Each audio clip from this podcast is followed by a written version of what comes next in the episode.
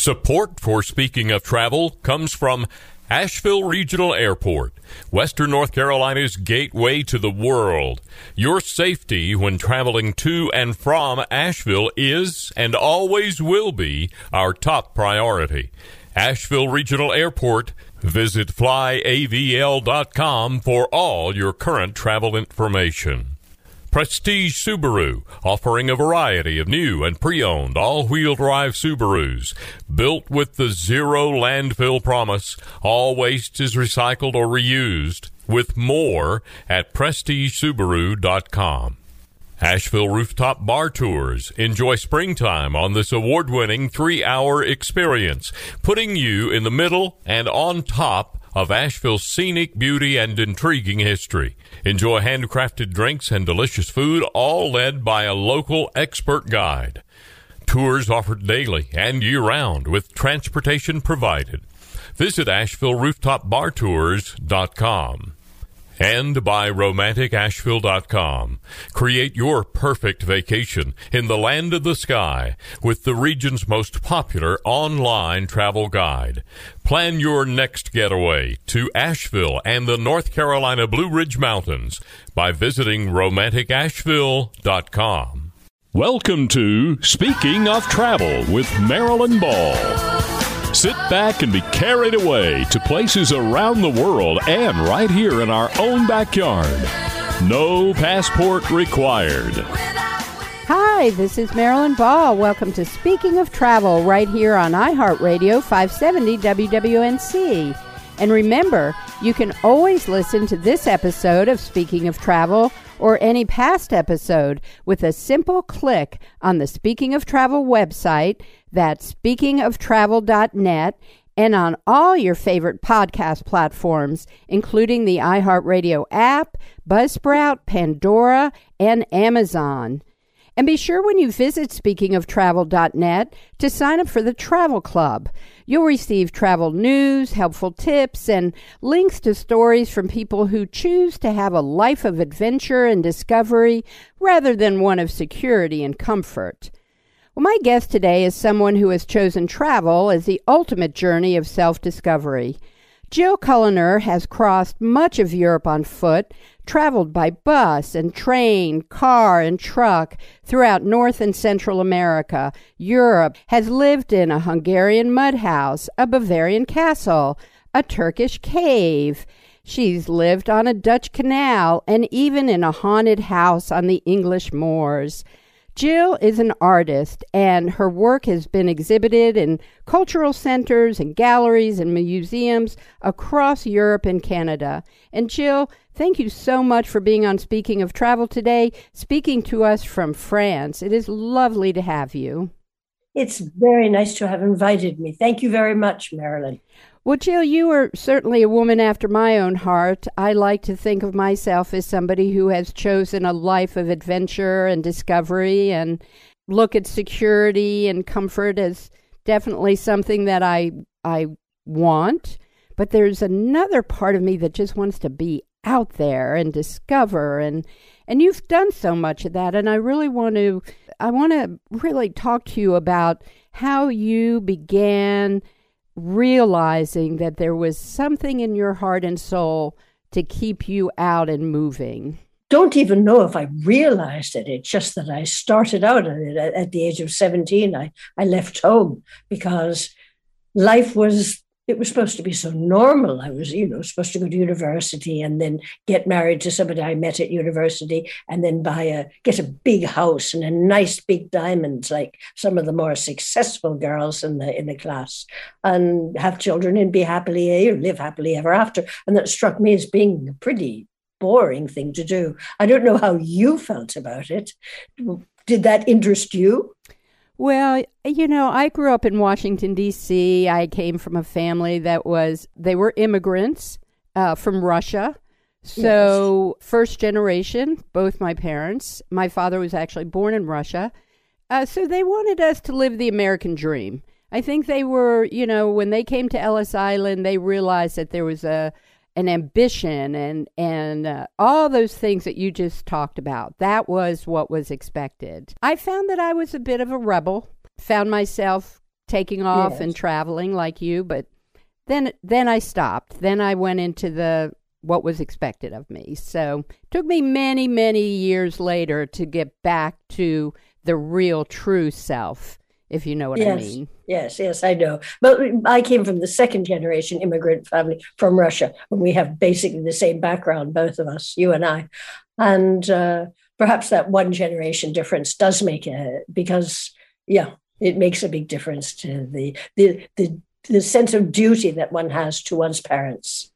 especially when they uh, they you know suffered so much. They went through so much. They had a much Yes. different lifestyle than than we did. And and that was something that was very difficult over the years as a child especially to really understand was what they were holding inside that they they really weren't going to share because it was something they had to do. So Jill, when you left home at 17, where did you go? Like what was your first uh, I'm leaving, I'm going, I'm going out my actually, own? no, no. It No, was no. messier. It was messier than that. Yeah, I was thrown out of my fourth school, so so um, I knew that I couldn't go home. It was a boarding school, and I it was in Michigan, so I simply headed for New York. I had five dollars, and I felt very very rich, so I went to New York. And I arrived in New York with five dollars and felt that you know the whole world was at my fingertips. And so I simply slept in the corridor the first night and thought, well, you know, this is a good beginning. Made sure I didn't wrinkle my coat up too much, so I looked decent in the morning. But that that was how I started. That That is very uh like I'm into it. This is it. Here it goes. You- Here it goes, yes. I, I did end up living in an absolutely wonderful place. About five days later, I found a found a very boring job in a bank, just being a messenger. And I couldn't think of anything else, but at least they were hiring. And I found a room in what had been the old Barrymore house. The Barrymores had each had one floor of this house of a brownstone, and it had been very, very elegant. Now it was a ruin, you know, with the white crosses on the windows because it was going to be demolished. And pigeons lived in the elevator shaft, and there was no hot water, and there was no heat, nothing. It was really just a terrible place, really. Um, but I loved it. I had a beautiful room with an elegant fireplace that you couldn't use. And I thought it was great. There were very strange characters living in the other rooms too. So I thought this was real life. It had finally begun. And you fit right in. You were you were well, obviously. Well, yes. There were two old vaudeville stars living in the other rooms, and they were really characters, you could imagine. Well, it sounds like something out of a book and that is a great transition because you've written many books and Yes. I want to find out as you as your adventures began, as you you were in New York, give me an idea of, of how things were. What were you thinking, Jill? As were you just kind of going, I'm going to go through day by day and and live my life and be just be alive and free, or did you have a vision of where you ultimately wanted to go? Did you have Oh, some kind of think- pull? No. Oh, I don't think I had much of a vision of anything. I, it was this was the beginning of you know hippie days. It was back in the sixties. This was before the hippie days. The old beatnik days were gluing themselves onto into hippie days. And uh, no, I don't think I had any vision of anything. I, I, I thought I wanted to be an actress and I wanted to be a writer and I wanted to be an artist. I wanted to be a star in some way. That was important. So, but you know, that's and I, I became eventually a fashion model, but not a very successful one. And then I went to San Francisco because that was the thing to do. And when I was there, I thought it was the most horribly bland place I'd ever lived in. I, mean, everybody was, you know, everything was cool and everything was wow, you know, and I hated it. So I went to the airport and looked at destinations and then chose one and went, left for Belgium. Wow. And what what were you thinking? What was Belgium in your mind? It was the cheapest flight. You know, Jill, somehow I just knew that's what you were going to say. Again, a woman after my own heart, just doing it. Well, when we come back from the break, I want to talk more about all of this. You have such a rich, rich history and just so much going so much going on. You are uh, you are bigger than life to me, Jill, because you have done so many things and and walked so many places. I want to talk to you about all of the places that you've walked, the history that you've sure. gathered, and I I can't thank you enough for being here today on Speaking of Travel. Well, I can't thank you enough either for listening. Well, this is Marilyn Ball. I'm here with Jill Culliner. She's talking to us from France. Just wonderful stories. Come on back. We're having a good time.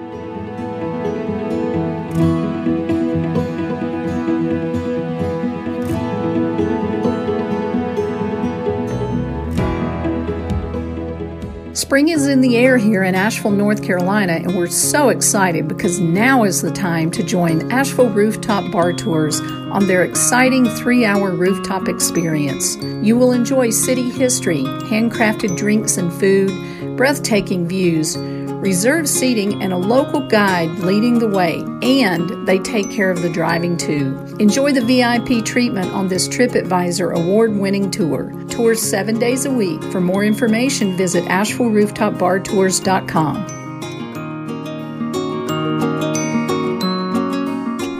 Buongiorno, this is Mark Smith, President of Private Italy Tours Ltd. For over 15 years, we have had the privilege of sharing some of Italy's most well known and many less known places with over 700 satisfied clients. We feel very confident that we will all be able to travel to Europe again by the early fall of 2021. When we are finally able to return to Italy, place your trust with an organization of exceptional travel professionals. Join us on one of our small group tours of between 10 and 16 guests, or if you prefer, we offer complete custom itinerary planning services. Deposit specials are available to confirm your place on one of our exceptional tours. Join us in Bella Italia, private-italy.com. Fly me to the moon, let me play among the stars, and let me see what spring is like on Jupiter and Mars. In other words, Welcome back to oh. Speaking of Travel. This is Marilyn Ball, your host, and I'm here today with Jill Culliner. She has crossed very much of Europe on foot. She's traveled by bus and train and car. And Jill, it's just so wonderful to talk to you in France. Give us a little idea of, of what it's like where you're sitting right now. Where I'm sitting, it's it's a small village of maybe 400 people, but most of them live out in the country. It's supposed to be an area that's called bocage, which means it has hedges everywhere, big trees and hedges. Unfortunately, because of industrial farming, many of the hedges are being ripped out. Uh, well, everybody's destroying the environment. It, it, it, it, drives me crazy. And I know you feel the same way about it. We're both activists in this way. Um, it's a village. I'm in a house that was built probably in sometime in the 1500s or the uh, late 1500s. Uh, the walls are stone, they're one meter thick. And um, it's very cold in winter, but it's icy cool in summer as well. So that's fun. So when it's really hot, 100 degrees or 120 outside, I can sometimes just put a sweater over my shoulders inside. That sounds that sounds lovely, and also could be a little challenging to uh, to yeah. feel that chill all the time. But it's an old inn as well. That's oh. what I oh. should add. It's an old, an ancient inn, um, it, and it has the rooms. Once I don't know if you know this, but the old inns once were just one whole floor, and everybody slept together in one in one place. They shared fleas, and they shared they shared everything, straw and and and and smells and everything. But back at the probably in the late 1800s, they started dividing things up into rooms, so people had their own rooms. Well, I would imagine that even before then, people were just sleeping in open fields or crumbling well, castles. It depends if they were poor or not. If they were if they were poor, they didn't really sleep in the fields. They usually slept in barns or they slept in the stables. or they sometimes they slept in the cafe downstairs in cafes on on the tables of the cafes and that was true all across europe and probably in america as well it was the same sort of life in both places well, Jill, I want to I want to go back in time just a little bit. You were in San Francisco. You were doing some work there. You got on a plane. You went to Belgium. Yes, and then uh, yes, and then I went to England from Belgium. I didn't stay in Belgium. I went to England because I, being in Canada, you always heard about England. England, we sang "God Save the Queen." In England, we had English history. We didn't have Canadian history, not in those days. So I had to go to England because I had a very romantic idea about England, and I started touring all around England on a motorbike. And then I lived in a got a place briefly up in the north of England in an old mining town where people were, the mines were still open. And I was allowed to go down into the mines and see what that was like. And then I moved down to the south. And then finally I, had, I left because I had to leave because of visa. My visa was up. So I left and went to France. And I had a car that I bought for the equivalent for 50 pounds, which is about $50, and drove it down to Paris. And then it broke down. So I started living in Paris. But it was in England that I discovered the green lanes, the green lanes that went from one village to the other that crisscrossed the whole country. And Hadrian's Wall, of course, that I walked along. And after that, I just knew I had to spend the rest of my life walking. So that's what I've done. Wow. So let's talk about that walking because in the walking you discovered so many things and you and I would imagine that you just your mind was open up to to so much history and and souls. You know, when when I think about traveling by foot, I think about the people who had walked before me. Did you feel that way as you were walking? I still do. I do all the time when I walk along the green lanes here outside of the village. Uh, and I go from one village to another. These roads are pre-Roman. They were by people we don't even think about those people today, and and they were used because you couldn't see anybody. There's sunken lanes, and you can't see anybody when they walk. So whole groups of, of people who were resisting the Romans took these green roads hidden by the trees and the and and the depth and the Romans never knew who was there and who was passing. So they would the Romans would build their forts on the high places in this area. There are still quite a few ruins of where the Roman forts were but you still couldn't see down into the green lanes. And, and, and this is what a wonderful thing, what, what a privilege it is to be able to walk along these roads. Farmers took them later, uh, mail post people took them, um, all sorts of people who cut trees, people who were itinerant workers, everybody took these roads, mailmen, everyone. And they're all gone now, they're empty now. But um, but I take them, and so do other walkers. And like you said, the feeling of of the past of the people who walked before you are they're always it's always there. It's never going to go right. away. That's right. Yes. Yes. Especially when you see old trees trees that are hundreds of years old and you think oh my goodness what they've seen. So jill tell me how walking then helped you to move on and and find other places to walk. Well i i actually it wasn't uh, I, when I left France, I went to live in Turkey. And I learned very quickly that as a woman, you don't go walking in Turkey. if you do, you're going to have problems because if you're alone, that means you're not claimed by anybody. So you're, you know, basically you're there as you're just game, right? You're just a, you know, a pheasant waiting for somebody with a gun. Um, and after that, I moved to Germany and in Germany, there were more of the green lanes, and of course, different. There's different history and and different history to the villages. And as you walk, you see the villages, and you watch and you look at the names, and names are very evocative. They they they of, of the people who lived there and the history of a place. So going from ancient history, after that, I decided I would have to start exploring Eastern Europe, the play, place of our origins. I must also add that I have crossed much of having crossed much of Germany and what is now um, the Czech Republic on foot and Slovakia, um, I sleep in the fields.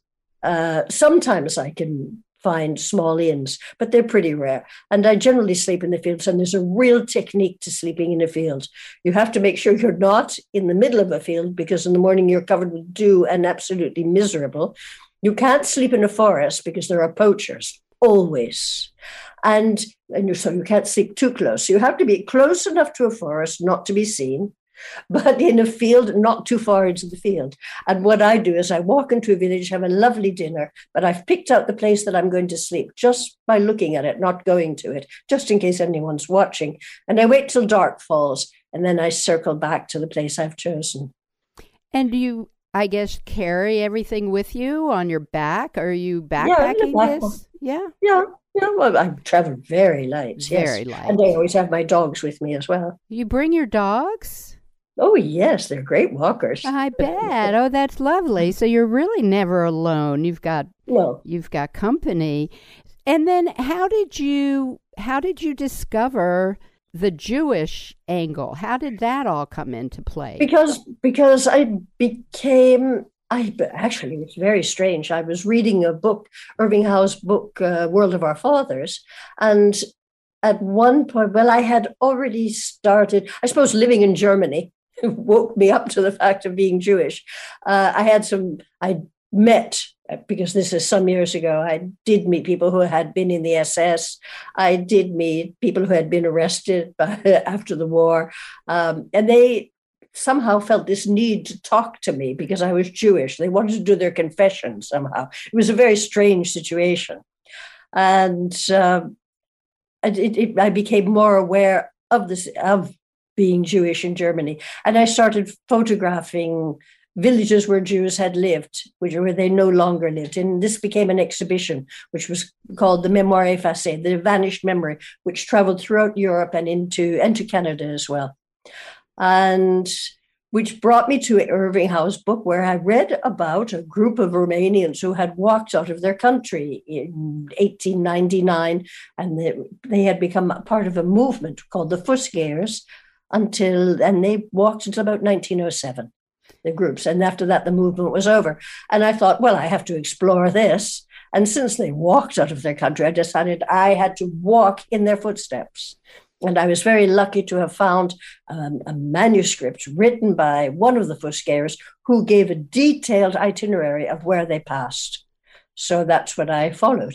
I had to translate it from Yiddish first. From Yiddish, oi. well, Jill, when we come back, let's talk about this. Uh, I want to hear more about this. You know, it's kind of blowing my mind in a way because all of this is so, there's something just so beautiful about walking in their footsteps. Oh, yeah. And very touching. Very yeah. touching. So I guess I'm a little verklempt. We'll be back. This is Marilyn Ball. I'm here with Jill Culliner, and we will be right back.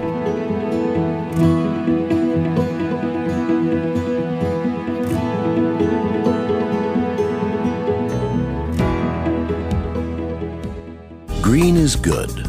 Local food, less oil.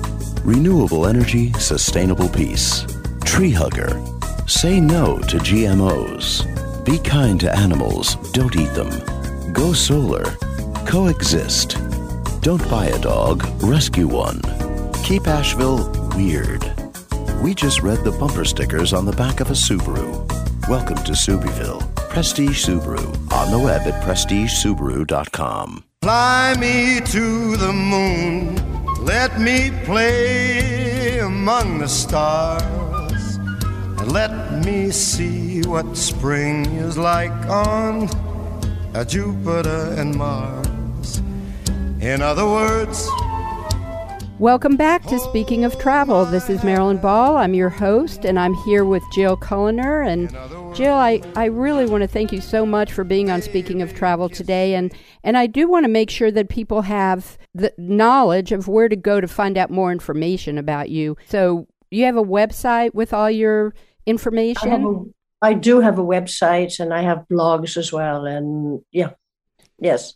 And I have my podcast about yeah my travels as well. I don't know how I if if they just type my name, I do show up. That's Jill Culliner, C U L I N E R. That's right. Right.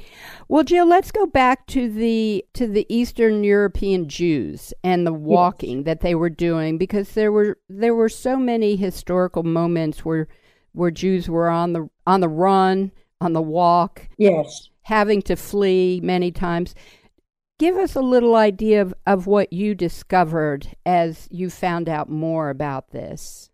Well, they weren't fleeing, but they were fleeing for economic reasons. The situation was very complicated. Romania was a new country in 1848. And although there were equal rights, the equal rights were offered because they had the French model, and equal rights were offered to all citizens.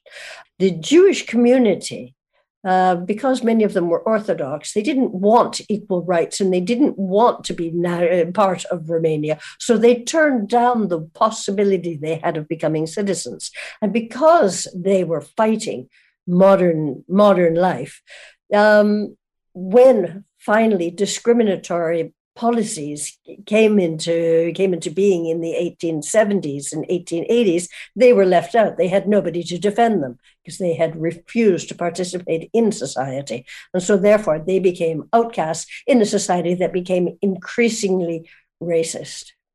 And uh, so by the time in the 1880s 1890s there were there were manifestations and pogroms and blood libels and all sorts of terrible things. And jews were no longer able to find work. And there was a whole class of craftsmen um, who were no longer employed. And they were the ones who decided they were going to walk out of the country. And the, the first group was an amateur theater group. And they said well how are we going to make money? We'll put on theater performances in every city that has a Jewish population as we walk through Romania, which is what they did. And they brought in quite a bit of money doing that, producing plays, Yiddish plays. And they did intend to walk across all of Europe, but they weren't allowed to because the Austro Hungarian Empire didn't allow walkers. And so they were stopped at the border. And the Jewish aid, aid agencies in Budapest and in Vienna and France, everywhere, they sent money so that they could continue on by train.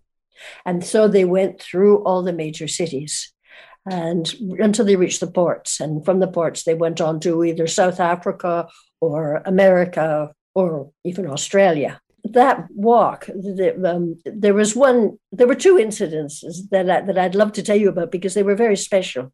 One was um, I wasn't sure I was on the right track because I was following a manuscript that said we walked for three hours outside of Focșani and we came to a river where we sat down and had tea. I mean, I had no idea where they, where they were going. I knew that the next town would probably be Buzău or someplace. So I could only vaguely follow this. I wasn't taking the roads I was taking because the roads are too treacherous. So I was just walking on back trails and never knowing if I was in the right place. And I remember the day that I walked for three hours outside of Focșani and I came to a river. And, and, and, and he had talked about a bridge and there was the bridge. And so I was actually in the same place that they, by pure luck, I was, and moments like that are extremely touching. And another moment was, um, I think it was in Nuremberg, where I went to the archives to get information about Romanian Fusgeyers that had passed, or Romanians that had passed through the train station, because I knew that because in his manuscript, Finkelstein's manuscript, he talked about passing through Nuremberg. And the archivist said to me, I'm sorry, everything was destroyed by the Nazis. There's nothing left. Um, we have no more documents. And then he looked and he said, "Well, there's one document, but it's only a meeting. It's a, it's it's the notes of a record of a meeting in in 1899. Would you like to see it?" And I said, "Yes." And he came up with this very little thin document, and this one document that had survived. They talked about the Romanian immigrants that were at that moment sitting in the train station. And so I had found them again. And that happened all the way through Canada up to the prairies. And then you uh, wrote a book about this. Yes, which is Finding Home in the Footsteps of the Jewish Fusgeyers. But but the most recent book I've re- I've written is the one that will be coming out in October, which is about a singer called Velvel Zbarzher, who was a Jewish singer and poet and part of the Jewish Enlightenment. And he also had gone to Romania, where he sang in all the low bars and, and in what is today's Ukraine, he sang at all the bars. And so I followed him. I've been spending the last 12 years following him and going to low bars and looking for any trace of Velvel Zbarzher. And that too was, was quite fascinating because it got me walking through parts of the Ukraine in snowstorms, of course. Of course. Of course, yeah. And we we talked earlier too about you know just when we think about leaving a small footprint, uh, leaving a small carbon footprint. This is certainly the way to do it when you're traveling by foot and Yes. and traveling slowly, and that's that's a, an idea that uh, has been around obviously for a long time, but it seems to be getting a little more mainstream now, and and that's something that I, I feel travelers, especially coming out of out of this pandemic and and going out into the world again, really can practice this slow travel of being able Yeah. to take our time. Let's talk a little bit about that. As you were as you were walking, what were some of the things that were coming into your mind as far as just the changes that you were witnessing along these ways? Changes in what way? Changes in in in development in uh in yes, in, in a- real world time Yes, unfortunately, my references were the past, and I was seeing devastation of the modern world. You know, things disappearing, things being replaced by plastic, noise everywhere, video clips, noise, and and roaring cars, and which. And you, you see, I mean, and you, of course, you see all the dead animals along the roads, and and and the destruction, and it would be so much nicer if people just went more slowly. Uh, you would think that the pandemic would teach people that they should go slowly. Maybe some people have learned that. I don't know if you've noticed it, but these big, huge um, factory ships, you know, holiday factory ships, cruise ships, they're filling up like before, and people are flying to places like before. It's as if they haven't learned from the pandemic. Ah, it is. It's you know when you think about the the sounds and the smells and the feelings that that are are past, and and that we're really close. They're not far away, as you said, to Yeah. to feeling them and to knowing that their memories and their spirits live on. Yeah. But the, the, the odors, the thing is that when you're on foot, you see things and you hear things. You can escape the modern world and you can see things that, that, that you would never see in a car or in a plane. In a plane, suddenly you're there in some place, then you go to a, then you go to a hotel and that's it. Um, whereas on foot, it's slow change. It's slow change. You've lived on a mountain. And so life had slow, you saw slow change all the time. It's a lesson I learned from the forest is Yeah. uh, and it and it contributes to patience. Uh, this is what this is how we can learn to be patient just by following the order of the forest, which just takes forever to sometimes make the most beautiful uh, trees. Yes, absolutely. And you, the, the, the, I'm sure that the sounds of the forest stay with you, even though you're not there anymore. Yes. They are in our in my heart, absolutely. So, Jill, what do you see for your uh, for yourself on the horizon? Oh, goodness gracious. I have no idea for the time being. I'm, I have no idea yet. Um, I've, this book is just going to be published. and We've just finished working on the editing, so I'm waiting to see it come out in October. So for the moment, I'm just on that. For the moment, I don't know anything else yet, other than just continuing to walk. Well, Jill, I, I am looking forward to someday coming to France and taking a walk with you. You're more than welcome. But there's no in- comfort in this place. Well, I was going to say I. I will bundle up, depending on what season it is. Well, Jill, thank you again, and I really would love to have you back on Speaking of Travel at another time and and just continue this I'd love to come back. this brilliant conversation. Thank you so much. I I just can't Thank tell you. you. Martin. Well, Thank you. You are so welcome. You know, traveling slowly is a concept that we can all practice as we begin to emerge out of our homes and look to visiting new places and meeting new people. And there's nothing like getting to know the area where you're in and meeting new people than staying in a bed and breakfast. And coming up next is Angela Harrell. She's the owner and innkeeper of Cumberland Falls B&B and the co-owner of Hike Bike Kayak Asheville. And she has lots of info on why you may want to include a bed and breakfast as your vacation option. So stay tuned.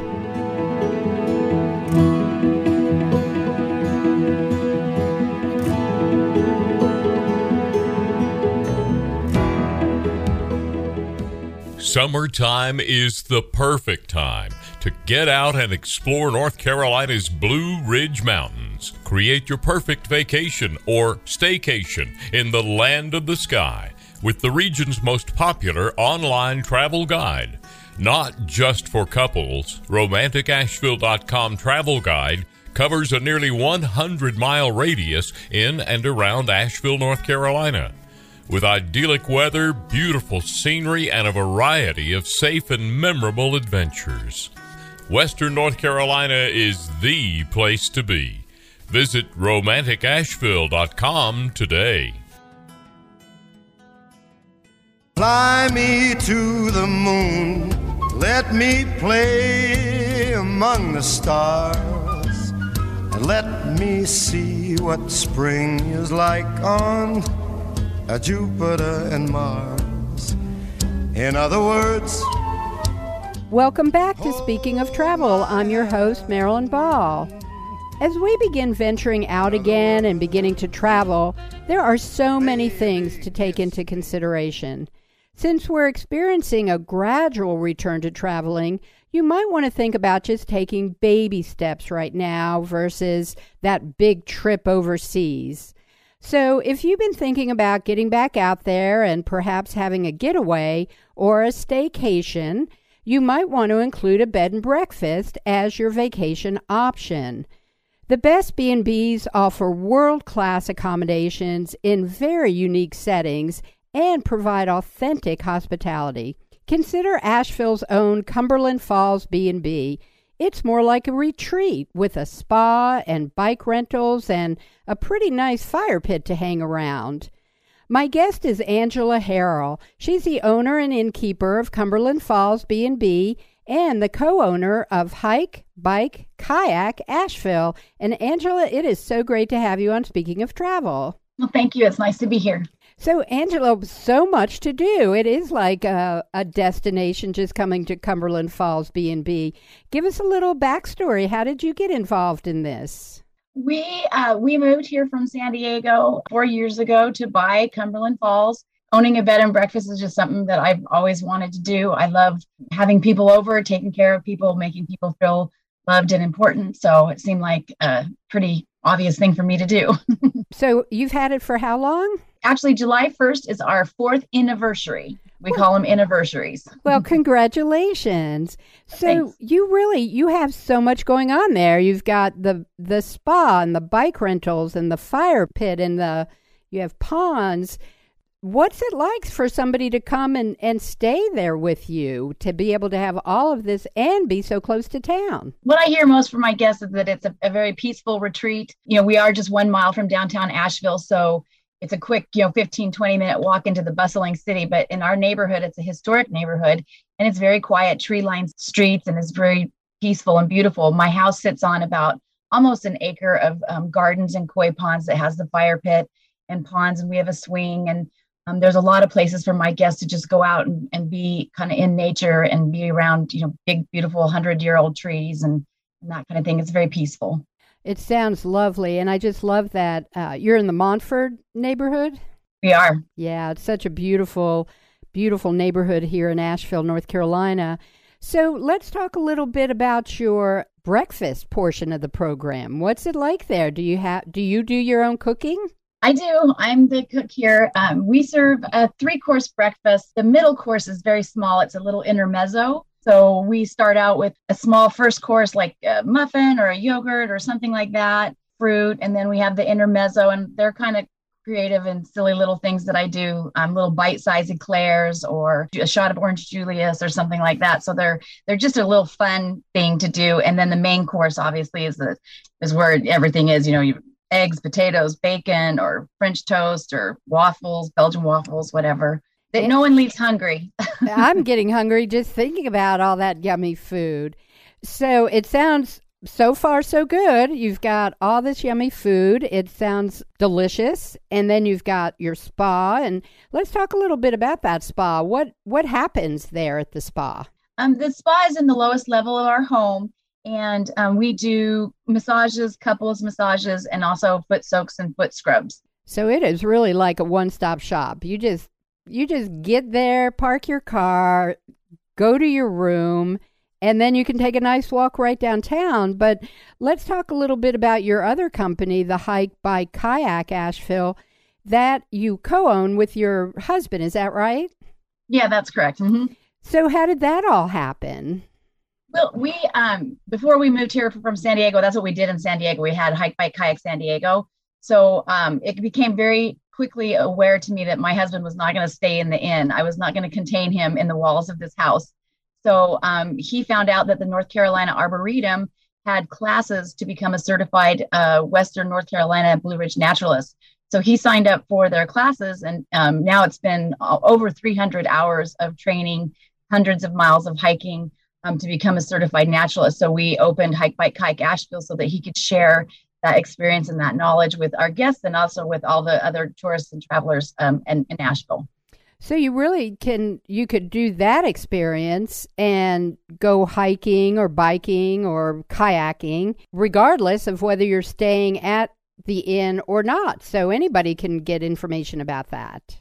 Yeah, yeah. He has his own website. You can sign up for tours you know, definitely a lot of our guests here do go on the tour. It's kind of fun to have David serve you breakfast and then put you in his truck and take you onto the Blue Ridge Parkway. So really convenient to just get up from the breakfast table and head out. Angela, it really does sound like a one stop destination that you could either fly into Asheville or you could do a staycation, a drive in, literally park your car, and then not even have to get in the car again because you're so close to so many things right there in the Montford neighborhood.